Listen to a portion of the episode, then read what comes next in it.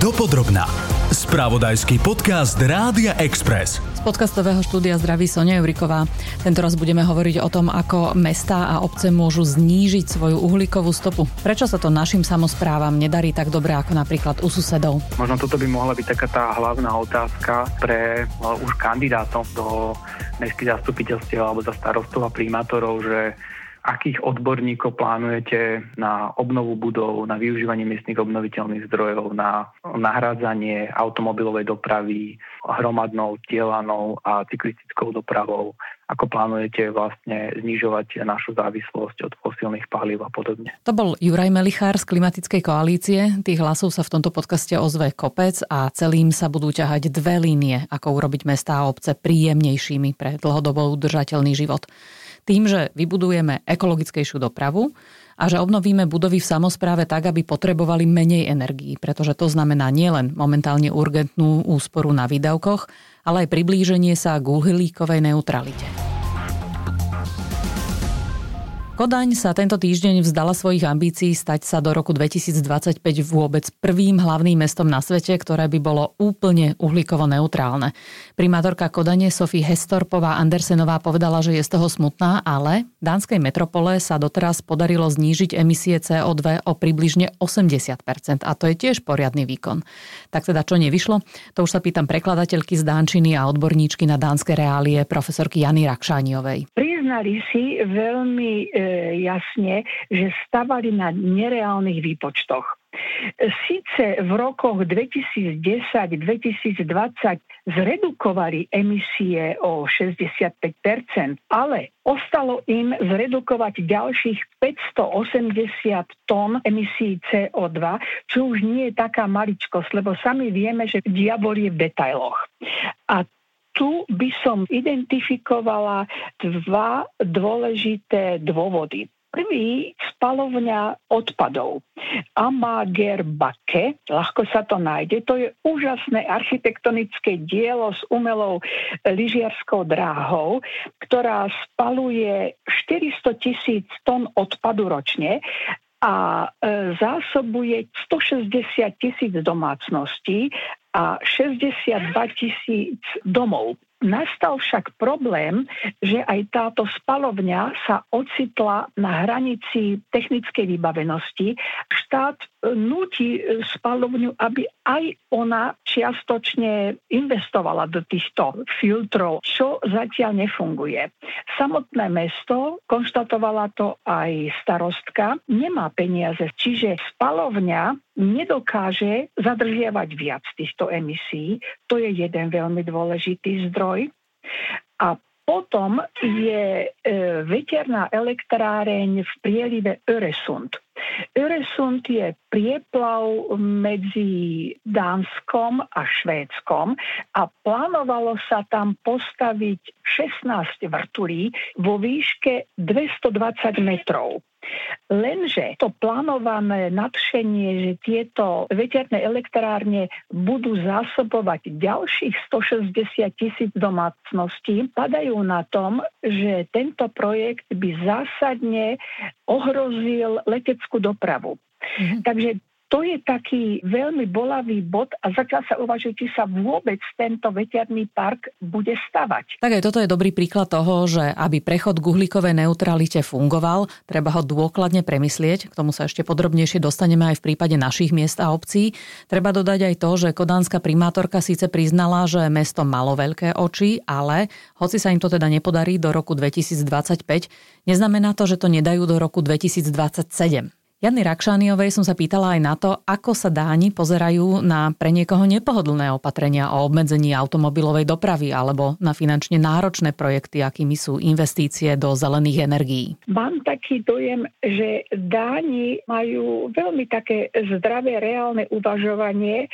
No napríklad 65% pendlerov chodí na bicykli. Uvažovalo sa dokonca, že každé naštartovanie auta v Kodani bude stať 50 korún, to je čo ja viem, 6,5 eur. Ale dánom to ani netreba predpisovať, pretože oni sami z vlastného presvedčenia to auto nenaštartujú. Čiže to sú tie veci, ktoré robia krajinu ľudskými. Na toto som sa chcela opýtať, že keď hovoríme o cyklodoprave, tieto dni akurát prší, Dánsko tiež nie je práve suchá a vždy slnečná krajina. Ako si Dáni poradia s nepriazňou počasia, keď majú sadnúť na tie bicykle? Každý takýto národ hovorí, že nie je zlé počasie, ale je zlé oblečenie. To vybavenie kapucových všelijakých plášťov, ktorými si zakriete chrbát, kolena, vezmete si čižmy, rukavice, kapucu zo šil, tom napríklad prívesy s deťmi. Oni pokojne v tých zakrytých prívesoch vozia deti do školy alebo do škôlky. No a to je národ, ktorý sa kúpe aj v 14-15 stupňovej vode, lebo teplejšie more nemajú. Proste e, reálne žijú s tým, čo majú. To je celkom pekná bodka. Dopodrobná cyklodoprave sa ešte podrobnejšie dostaneme o chvíľu s Danom Kolárom z Cyklokoalície aj preto, že odborníčka na emisie Janka Semešová zo Slovenského hydrometeorologického ústavu považuje práve dopravu za jeden z najväčších zdrojov znečistenia ovzdušia. Aby sme však boli celkom presní o tom, aký podiel má doprava na uhlíkovej stope toho ktorého mesta, treba povedať, že u nás toho veľa nevieme. No bohužiaľ musím sklamať poslucháčov, že Slovenská republika takéto štatistiky nevedie. Žiadne nariadenia ani iné legislatívne opatrenie toto neprikazuje, avšak Mesta a obce na Slovensku už takú iniciatívu v minulosti prejavili na dobrovoľnej báze, takže nejaké informácie zrejme na úrovni samozpráv existujú. Ak by sme sa na to pozreli teda z toho celoslovenského pohľadu, čo sú tie najväčšie zdroje emisí, kde by sme teda rozhodne sa mali trošku polepšiť? Cestná doprava, z toho by som hlavne vyzdvihla individuálnu osobnú dopravu, tá bude určite hrať významnú úlohu v emisných bilanciách miest a obcí. A potom je to teda stav našich budov a energetická náročnosť vykurovania a iných spotrieb energie v budovách. Čo je teda na národnej úrovni, to je zrejme, že to bude aj na tej samozprávnej úrovni. Keď hovoríme o tej individuálnej cestnej doprave, tak tam je možnosť rôznych opatrení, napríklad e, vylúčiť auta, buď určité dni z miest, alebo v určitých zónach, alebo im znížiť rýchlosť. Čo si o to myslíte, o takýchto opatreniach, pani Semešová? No, máme určité nástroje. Mesta obce majú zo zákona o vzduší umožnenú tzv. regulované nízkoemisné alebo bezemisné zóny. Môžu si napríklad stanoviť obmedzenia pre vysokoemisné automobily, že napríklad dovolia vstup iba alternatívnym palivám, alebo môžu napríklad počas roku regulovať intenzitu premávky. Vieme, že máme nebezpečné smogové situácie v zimnom období v určitých mestách, kde máme inverzné správanie sa počasia, máme zhoršenú kvalitu ovzdušia, vtedy je možné zaviesť regulovaný vstup do určitých častí miest alebo zvoliť obchádzkové trasy, ak je to možné. Takže tieto nástroje existujú, ale sú dosť e, slabo využívané, pretože sú dosť nepopulárne samozrejme. Koľko miest a obcí to využíva?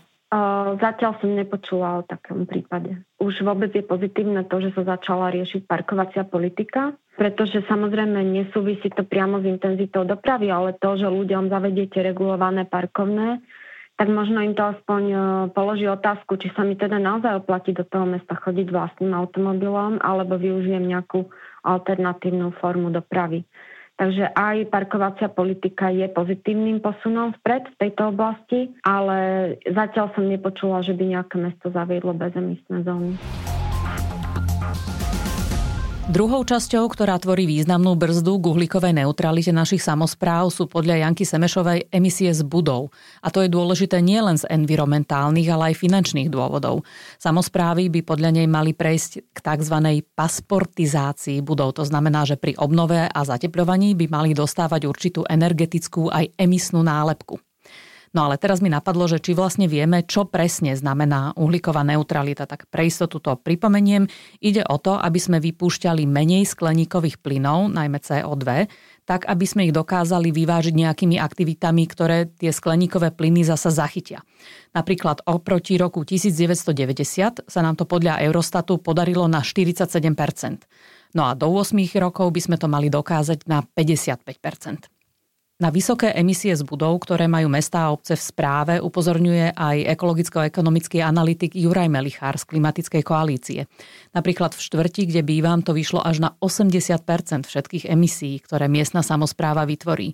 Čiže investícia do tzv. zelenej obnovy budov napokon prospeje ovzdušiu a ušetrí aj peniažky v rozpočte. Keď sa pozrieme na príklady zo Slovenska, tak úspory napríklad v materskej škole Trebišove sú okolo 70% v Trenčine v strednej stavebnej škole taktiež okolo 70% energie vieme ušetriť. Čiže prvorade je kvalitná hĺbková obnova tých budov, aby vlastne čo najmenej energie bolo vôbec potrebné na, na ich vykurovanie. A vidíme, že už niektoré mesta a obce začínajú osvetlenie vypínať, respektíve redukovať. Vidíme, že v zahraničí napríklad niektoré mesta znižujú teplotu, aby neprekurovali alebo neprechladzovali priestory. Už naozaj v zahraničí vidno, že sú tie plány na úspory tých 15% a na Slovensku je pomerne nešťastné, že sme si vyrokovali výnimku a celkovo, a myslím, že aj vláda by mala dať veľmi jasný signál, že poďme teraz všetci šetriť to šetrenie a úspora z pohľadu ekonomického je iba jeden z ďalších, hoci v tejto chvíli absolútne e, najdôležitejší dôvod, ale je to iba jeden z dôvodov, prečo by sme mali k tomu šetreniu e, pristúpiť. A ten ďalší je práve ten environmentálny, ktorý sa nebude týkať nás možno, že až tak budúci rok, ale celkom určite sa bude týkať našich detí a našich vnúčat v tých nasledujúcich 10 ročiach. Tie naozaj obrovské ceny, či už zemného plynu, ale už aj zvyšujúce ceny dreva budú mať tlak už aj na prírodu teraz. Obávame sa možno aj nejakých nelegálnych výrobov a ďalšieho odlesnenia, ktoré môže byť veľmi problematické, že ľudia začnú kúriť eh, rôznymi starými nábytkami alebo plastami a podobne, tak to bude mať dopady na ovzdušie už túto zimu. Teraz bude najdôležitejšie, aby sme vlastne tie energetické a klimatické riešenia prepojili a riešili ich tak, aby vlastne nedochádzalo k veľkým sociálnym nepokojom, lebo tie rastúce ceny energií budú naozaj obrovské a to môže vyvolať veľké nepokoje a, rôzne problémy, či už ten ilegálny výrúb, zhoršujúca sa kvalita ovzdušia a podobne. Ak by sme sa pozreli na alokáciu peňazí, tak my máme teraz už dosť peňažných prostriedkov z európskych zdrojov na to, aby sme e, ufinancovali ten 55-percentný cieľ do roku 2030. Máme dokonca toľko prostriedkov, že by sme mohli až uvažovať o nejakom 60-65% cieli. Čiže na národnej úrovni my potrebujeme, aby sme mali odborníkov, aby to korešpondovalo s tými opatreniami, ktoré potrebujeme na to, aby sme sa zbavili závislosti na fosilnom plyne z zahraničia, aby sme celkovo znížili tú energetickú potrebu, lebo ak iba zmeníme závislosť z jedného dodávateľa zemného plynu na druhého, budeme naďalej veľmi zraniteľní v tomto a preto potrebujeme aj vybudovať kapacity e, na národnej, ale hlavne aj na miestnej úrovni pre energetické plánovanie. Najprv znižiť tú energetickú spotrebu, tú obnovu budov a až potom to nahrádzať obnoviteľnými zdrojmi. Možno toto by mohla byť taká tá hlavná otázka pre e, už kandidátov možno do mestských zastupiteľstiev alebo za starostov a primátorov, že akých odborníkov plánujete na obnovu budov, na využívanie miestnych obnoviteľných zdrojov, na nahrádzanie automobilovej dopravy hromadnou, dielanou a cyklistickou dopravou? Ako plánujete vlastne znižovať našu závislosť od fosílnych palív a podobne? A tu je dobrým krokom to, že vláda schválila podporu lokálnych kapacít. Viac o tom neskôr.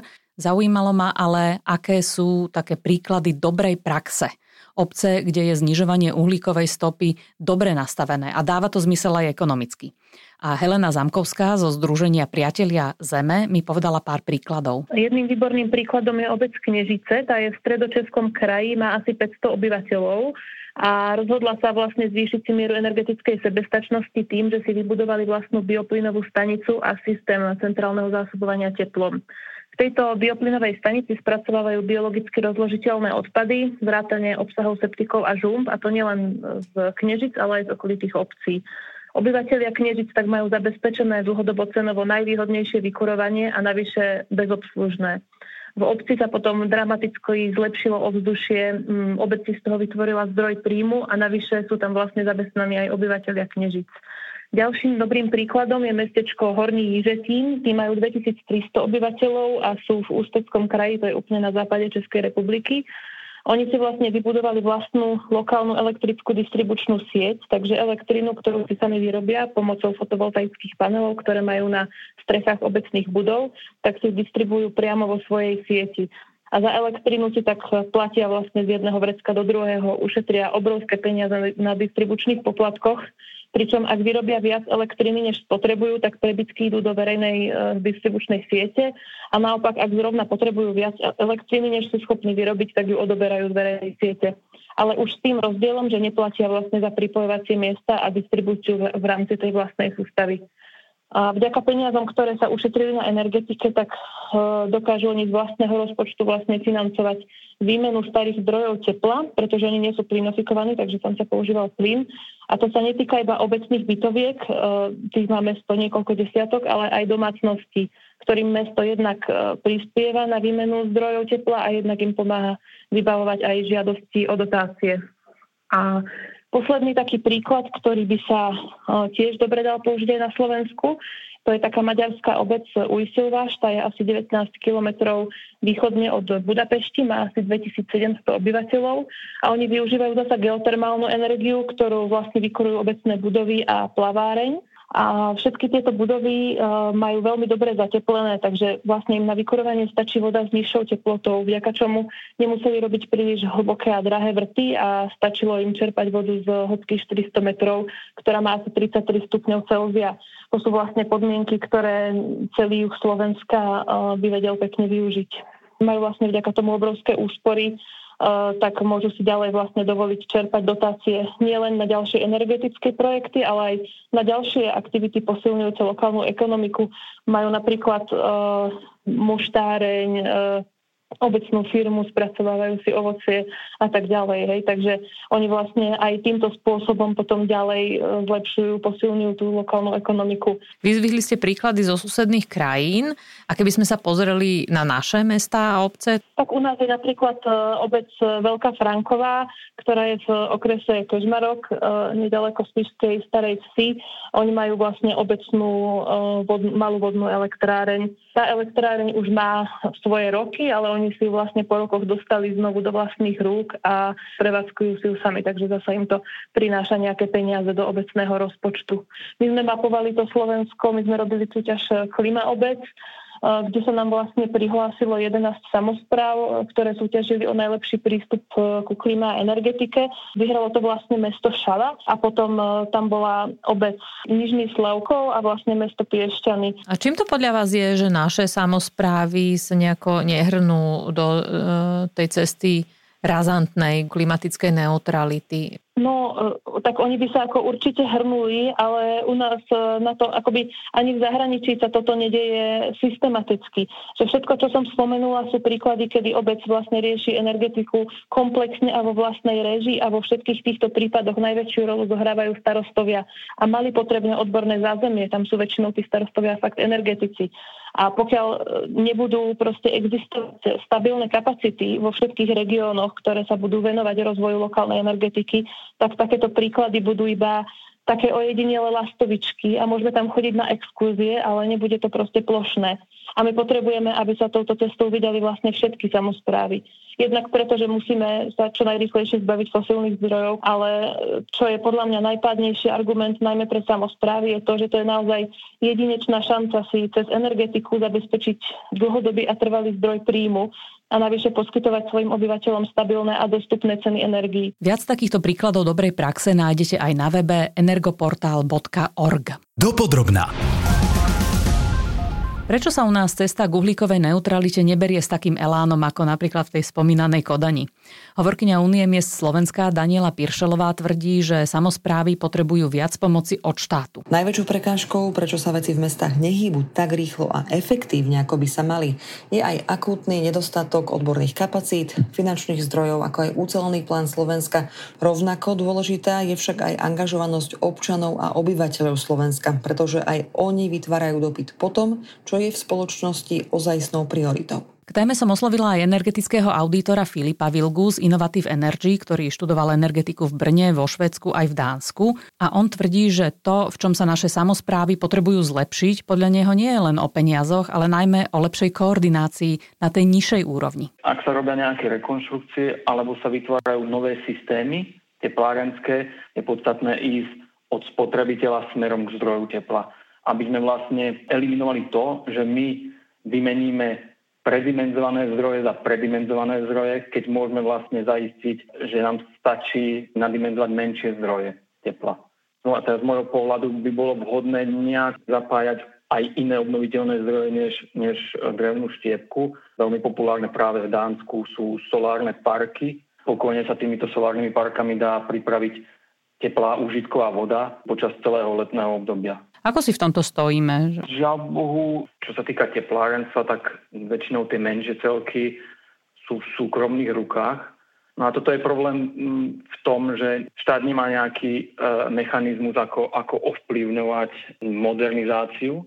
Samozrejme sú tam nejaké limity, že musí nejakú účinnosť, napríklad tie rozvody tepla musia dosahovať a podobne ale uh, je to taký monopol. Oni sú síce regulovaní, teda zisk, ale nie je tam taký, poviem anglické slovo, drive uh, tých dodávateľov tepla na, na nejaké modernejšie, alebo teda rýchlejšie zlepšovanie ich systémov.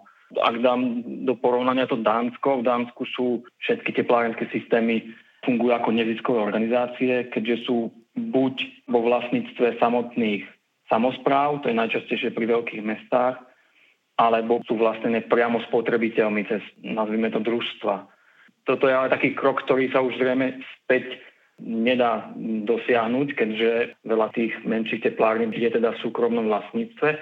Ale čo by som možno odporúčal, tak je nejak sa zosynchronizovať v tých krokoch rekonštrukcie. Napríklad teraz e, spoločne s tými prostriedkami z modernizačného fondu bolo vyhlásený nejaký cieľ do budovania kanalizácie jednotlivých obcí ak budú nejaké vodné podmienky, povedzme viac obcí vedľa seba, pomerne hustejšia zástavba v tých obciach, tak je možné spojiť tie výkopové práce napríklad už i s nejakým vkladaním rozvodov tepla, prípadne už pri dobudovaní e, kanalizácie sa inštalujú aj e, čističky odpadových vôd.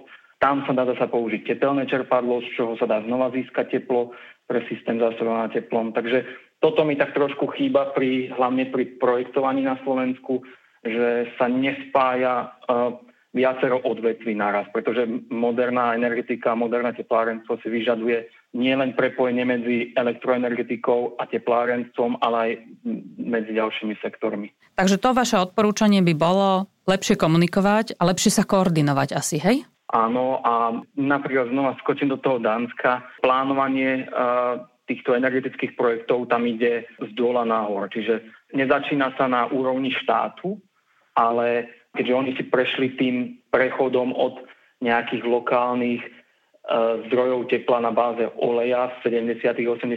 rokoch, ale prešli si e, to tým, že začali plánovať. Každá tá obec začala plánovať a to nie len tak, že, že vytvorila nejaký nutný strategický dokument, ale začala vytvárať už i nejaké projekty, ktoré sa vzájomne prepájali so susednými obcami. Samozrejme pomohlo aj to, že oni si dali dan na zemný plyn už pomerne dávno a tým pádom vytvorili tú situáciu, čo je dnes, že zemný plyn je mimoriadne drahý na trhoch a hľadajú sa iné spôsoby, ako, ako vykurovať. Mm, tento systém sa dá pomerne ľahko podľa mňa mm, okopírovať alebo vziať z neho tie správne prvky. No a keď hovoríme teda o iných zdrojoch ako zemný plyn, tak naznačujete, že tá drevná štiepka tiež nie je úplne cesta, alebo nie, minimálne nie je jediná, ktorou by sme sa mali vydať. Čo by ste vy videli na slovenské pomery ako takú najschodnejšiu? Určite to závisí regionálne. Drevná štiepka má zmysel pri diálkovom vykurovaní, ale musí byť z nejakej lokálnej ťažby ten drevný odpad, ten zvyšok, ktorý vzniká pri ťažbe dreva na, na iné účely najskôr docielíme čo najvyššiu úroveň energetickej hospodárnosti budov, to znamená, že čo najviac ich zateplíme, obnovíme a vymeníme okná a podobne. Následne sme schopní znížiť teplotu vykurovacej vody, pretože toto je dosť podstatné si uvedomiť, že v súčasnosti, ak máme nezateplený dom, tak aj tá teplota vykurovacej vody je dosť vysoká. ak znížime teplotu vykurovacej vody, o to viac sa nám otvárajú možnosti využitia iných obnoviteľných zdrojov. Či už z kolektorov v kombinácii s nejakými sezónnymi zásobníkmi tepla, to sú také buď veľké jamy, do ktorých sa napúšťa voda vygenerovaná práve tými slnečnými kolektormi počas letných mesiacov a ona vydrží tepla až do prechodného obdobia, to znamená september, október, november. A ďalšia možnosť je samozrejme e, zapájať tepelné čerpadlá. Tam je potrebné nájsť nejaký zdroj tzv. nízkopotenciálneho tepla, či už z tých spomínaných čističiek odpadových vôd, alebo z nejakých plitkejších geotermálnych vrtov a podobne. Um, ešte keď som teda narazil na tú geotermálnu energiu, tak toto je tiež niečo, čo na Slovensku tak spomína, že nie sme úplne vhodní. Áno, my nie sme vhodní, čo sa týka geotermálnej energie na, na výrobu elektriny, je menej území vhodných na výrobu elektrickej energie, ale je úplne postačujúce geotermálnu energiu používať na výrobu tepla, pretože tam nepotrebujeme také vysoké teploty a je to prakticky najlepší zdroj tepla systémov ďalkového vykurovania na Slovensku, ktorý máme k dispozícii, ak sa chceme teda odkloniť od zemného plynu. Expertka na emisie Jana Semešová tvrdí, že jedným z najväčších zdrojov emisí je doprava. Ťažké srdce má najmä na tú individuálnu. Štát môže situáciu zlepšiť jednak zlepšením hromadnej meskej dopravy alebo podporou cyklodopravy. A to mu celkom dobre nejde. Dan Kolár z cyklokoalície sa to snaží zlepšiť. Aktuálne som ho napríklad vytiahla z workshopu na ministerstve dopravy práve pre zástupcov samozpráv o tom, ako investovať do budovania cyklotrás tam, kde budú naozaj mať zmysel každý deň a nielen na nejakú víkendovú rekreáciu. Primárne to bolo zamerané na informovanie o tom, akým spôsobom je možné čerpať zdroje na cyklotrasy z plánu obnovy kde je teda na cyklistickú infraštruktúru momentálne vyčlenených 105 miliónov eur. Súčasťou sú aj príklady z iných miest e, na Slovensku, keby som to mal tak nadnesene povedať, tak nevieme nájsť zatiaľ jeden jediný príklad dobrej cyklotrasy, dobrej cyklistickej infraštruktúry. Mm, a v čom je najväčší problém, že je to dané aj geograficky, že možno, že máme stiestnenejšie tie mesta? To je jeden z takých častých mýtov, ale e, nedá sa hovoriť o tom, že by u nás boli nejaké špeciálne úzke cesty alebo niečo podobné. Ten dôvod je skôr ten, že tomu nebola prisudzovaná taká dôležitosť Ďalším takým mýtom je, že kopcovité mesta v zime sa nedá bicyklovať. Práve naopak aj, aj e, mesta Severnej Európy, kde je sneh a o mnoho horšie zimy, náročnejšie ako u nás, ukazujú, že tam bicyklovanie celkom bežne funguje. Čiže máme všetky objektívne predpoklady slovenských mest a obcia na to, aby sa aj tu rozvíjala cyklodoprava, len teda je to o tom vytvárať na to vhodné podmienky a to jednak výstavbou tých e, oddelených cyklotrás a zároveň podstatné ulice dopravne upokojiť, čo znamená znížením rýchlosti na 30 km za hodinu, čo je dnes trendom mnohých európskych miest. Ako na to reagovali starostovia, primátori alebo predstavitelia samozpráv, s ktorými ste hovorili tej možnosti, že nech autá jazdia pomalšie? Sú samozprávy, ktoré v podstate niečo podobné robia už dnes, ono tie zóny 30 ucelené viacero samozpráv s tým už do budúcna počíta, majú to zachytené aj v nejakých svojich strategických materiáloch. Každopádne štát napríklad v minulom roku prijal národnú stratégiu pre bezpečnosť cestnej premávky do roku 2030, ktorá jasne pomenúva rýchlosť vozidiel ako ten kľúčový faktor bezpečnosti cestnej premávky. Vy ste hovorili, že e, u nás neexistujú zatiaľ také príklady dobrej praxe, pokiaľ ide o cyklotrasy a ich fungovanie priamo v meste alebo v obci. Čo je podľa vás najväčším problémom? Prečo to u nás nejde? Veľký problém vnímame jednak e, v tých e, samotných ľuďoch. Naozaj nemáme tak veľa expertov, ktorí by sa vyslovene venovali cyklistickej infraštruktúre a vedeli ju navrhovať tak, aby každé mesto malo svojho odborníka na túto tému. Zároveň je to aj zastaralými technickými normami a predpismi. Čo sú tie najčastejšie chyby, ktoré robia? Vo všeobecnosti by sa dalo povedať, že nerešpektujeme celkom prirodzený pohyb človeka na bicykli ktorému by sa mala tá infraštruktúra prispôsobovať. V praxi často vidíme neprirodzené odbočenia dopravých uhlov, e, prechody cez niekoľko obrubníkov na krátkom úseku a tak ďalej, čo sú všetko nejaké prvky, ktoré znižujú komfort tej jazdy na bicykli a znižujú počet ľudí, ktorí sú ochotní po takejto cyklotrase ísť. Čo sa týka financií, financie aktuálne na Slovensku nemôžno už považovať za problém. Naozaj je tu práve spomínaný plán obnovy a zároveň sa cyklodopravou počíta aj v operačnom programe Slovensko v eurofondoch, kde je na tento účel vyčlenených ďalších 100 miliónov eur. Čiže je to pomerne uh, veľký objem peňazí, ktorý budeme radi, keď sa na Slovensku podarí vyčerpať. Skôr uh, doteraz by sme kritizovali také neadresné využívanie týchto zdrojov, kedy sa často stávali cyklotrasy, možno viac takého rekreačného charakteru. Najefektívnejšie cyklotrasy sú priamo v mestách, husto osídlených oblastiach, prípadne prepájajúce mesta s blízkymi obcami alebo s priemyselnými parkami, kde chodí každodenne veľ, veľké množstvo zamestnancov, ktorí sa tam potrebujú nejak dopraviť. Tak ste to počuli, z plánu obnovy môžeme na cyklotrasy využiť 105 miliónov eur. Z operačného programu Slovensko v eurofondoch na to máme ďalších 100 miliónov. Viceprimátor Košíc Marcel Gibolda však tvrdí, že v našej východnej metropole doprava nie je nejakým významným zdrojom emisí.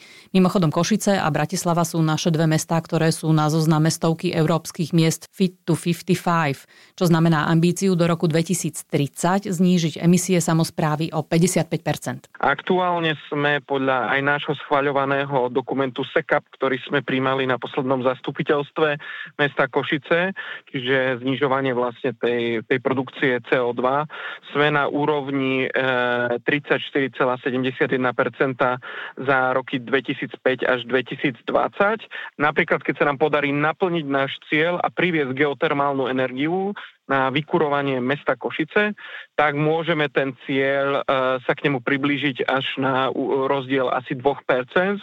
Čiže tie naše najväčšie rezervy, aj toto to ukazuje, sú práve v budovách a zvyšovaní ich energetickej, či už účinnosti, alebo znižovania zdrojov, ktoré produkujú CO2 na ich výhrev. Keď hovoríme o prechode ku geotermálnej energii, na aký rok si asi tam vidíte ten cieľ, že by to bolo uvedenie do praxe? Vychádzame z podmienok, alebo respektíve aj z snahy a spolupráce s ministerstvom hospodárstva. Cieľ je, aby sme niekde úrovni roku 2026 už reálne bežali na tejto geotermálnej energii, aj keď možno nie na 100% toho očakávaného výkonu, ale už na nejakej skúšobnej prevádzke. A osobne poviem, že práve napríklad situácia, ktorá nastala u našich východných susedov, posunula aj to zmýšľanie kolegov na či už ministerstve hospodárstva alebo teplárenského holdingu, ako ešte ďalej navyšovať ten potenciál geotermálnej energie a znižovanie tej energetickej závislosti košickej teplárne na fosilných palivách. V tomto podcaste sa rozprávame o tom, čo sú také tie najväčšie zdroje emisí a na Slovensku podľa Slovenského hydrometeorologického ústavu a expertky na ovzdušie je to predovšetkým cestná doprava a to najmä tá individuálna. Je to otázka, lebo práve ten náš sekap nám ukázal, že čo je dôsledkom dopravy a čo je dôsledkom tých samotných napríklad energetickej spotreby budov.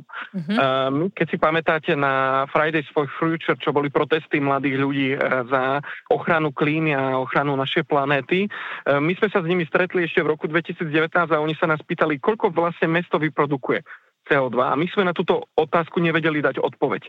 Čiže napríklad aj tu sme sa pohli vďa, práve vďaka projektu Európske hlavné zelené mesto, že sme začali robiť nejaké prepočty a výpočty, aby sme vedeli, že koľko vlastne to mesto produkuje tohto CO2 na svojom území, či už priemysel alebo samotný život toho mesta. Uh-huh. A mhm. tu na nám najviac ukázalo to, že ani nie tak doprava a verejné osvetlenie napríklad je už vôbec dole, ale práve tie budovy a, ako také a ich energetická spotreba sú práve tie ciele, kde veľmi e, efektívnymi nástrojmi, či už znižovania energetickej spotreby, alebo zvyšovania tej energetickej efektívnosti tých budov a pridávanie alternatívnych zdrojov tých energie pre jednotlivé budovy e, v rámci mesta, vieme znižovať tú produkciu CO2. Cyklodoprava práve aj dneska som sa zúčastnil stretnutia s pánom ministrom dopravy, ktorý predstavoval plán obnovy spolu s kolegami z ministerstva. Cyklodoprava je jeden z, tých č, dielikov v rámci tej udržateľnej mobility v mestách za nás. My sa na to dívame, že vzhľadom napríklad na rozlohu mesta, ako sú Bratislava alebo Košice, je dôležitá aj rozvoj mestskej hromadnej dopravy. A navezovať ju na iné druhy dopravy, či už je to cyklodoprava, alebo tá posledná míľa, ktorá sa dneska prezentuje napríklad elektrickými kolobežkami a podobne. Čo sú naše najväčšie brzdy k tomu, aby naše mestá a obce sa priblížili k uhlíkovej neutralite? Peniaze dokážeme z časti zohnať z viacerých európskych zdrojov. Tento týždeň napríklad Ministerstvo životného prostredia vyhlásilo okrem výzvy veľké vody na dobudovanie vodovodov, kanalizácií a čističiek odpadových vôd v samozprávach aj výzvu pre teplárne za 150 miliónov eur. To, čo nám chýba, sú odborníci, ktorí to vedia dobre naplánovať, vyhodnotiť a najmä skontrolovať. Ale aj tam už sa blízka na lepšie časy, povedal mi to Juraj Zamkovský zo Slovenskej inovačnej a energetickej agentúry. No, v súčasnosti samozprávy nemajú tie kapacity. Niektoré väčšie mesta majú posty, ktoré volajú energetickí manažéri, ale tí sa venujú správe majetku. To znamená správe pár budov, pár vozidiel, ktoré sú, ktoré sú v správe mesta, respektíve kraja. Slovensko si naplánovalo do programu, ktorý buď, podľa ktorého sa budú čerpať eurofondy v aktuálnom programovom období, e, aj opatrenie, ktoré práve má podporiť predovšetkým tvorbu kapacít. Ten predpoklad je, že niekedy od roku 2024, respektíve neskôr, sa začnú budovať v každom regióne takéto kapacity tak, aby všetky regióny ich mali a aby všetky regióny mohli v tej dekarbonizácie postupovať koordinovaní jednotným tempom a podľa jednotných e, postupov. Pripravujú sa metodiky a postupy, aké kroky musia tie nové kapacity robiť a samozrejme onedlho sa začnú pripravovať potenciálni pracovníci pre tie centra. Budú sa pripravovať, školiť, doškolovať a tak ďalej. My máme veľa technických vysokých škôl, z ktorých ten personál by bol veľmi vhodný. A budeme sa baviť o tom, či je možné s týmto potenciálom vykryť tú optimalizovanú potrebu. Ak áno, tak dosiahneme nielen dekarbonizáciu, ale dosiahneme aj vysoký stupeň energetickej sebestačnosti. A to je veľmi dôležité, pretože na jednej strane to bude proces veľmi finančne náročný a on bude bolieť, akože to, to nebude jednoduché. Ale na druhej strane súčasne tým, že regióny si prúdko zvýšia energetickú sebestačnosť, tak oni zvýšia aj svoju ekonomickú stabilitu. Čiže ten proces bude aj nesmierne výhodný perspektívne. Hej, dnes sa nám to ukazuje úplne v plnej náhote, že nie sme na to pripravení, sme veľmi, veľmi závislí od dovozu a hlavne fosílnych zdrojov a vidíte, čo to robí, keď sa z externého prostredia príde nejaká cenová vojna a, a vlastne destabilizuje to krajinu. Čiže za predpokladu, že, že regióny dokážeme postaviť na svoje energetické nohy, ktorých báza bude obnoviteľné zdroje. V tom prípade nebudeme odvislí a závislí e, od dovozu a nebudeme tak zraniteľní. Juraj Zámkovský zdôrazňuje, že obnoviteľných zdrojov bude dosť, ak dokážeme minimalizovať spotrebu. To znamená, zrazíme existujúcu vysokú spotrebu, z ktorej často podľa neho kryjeme plýtvanie a energetické úniky. A to je otázka.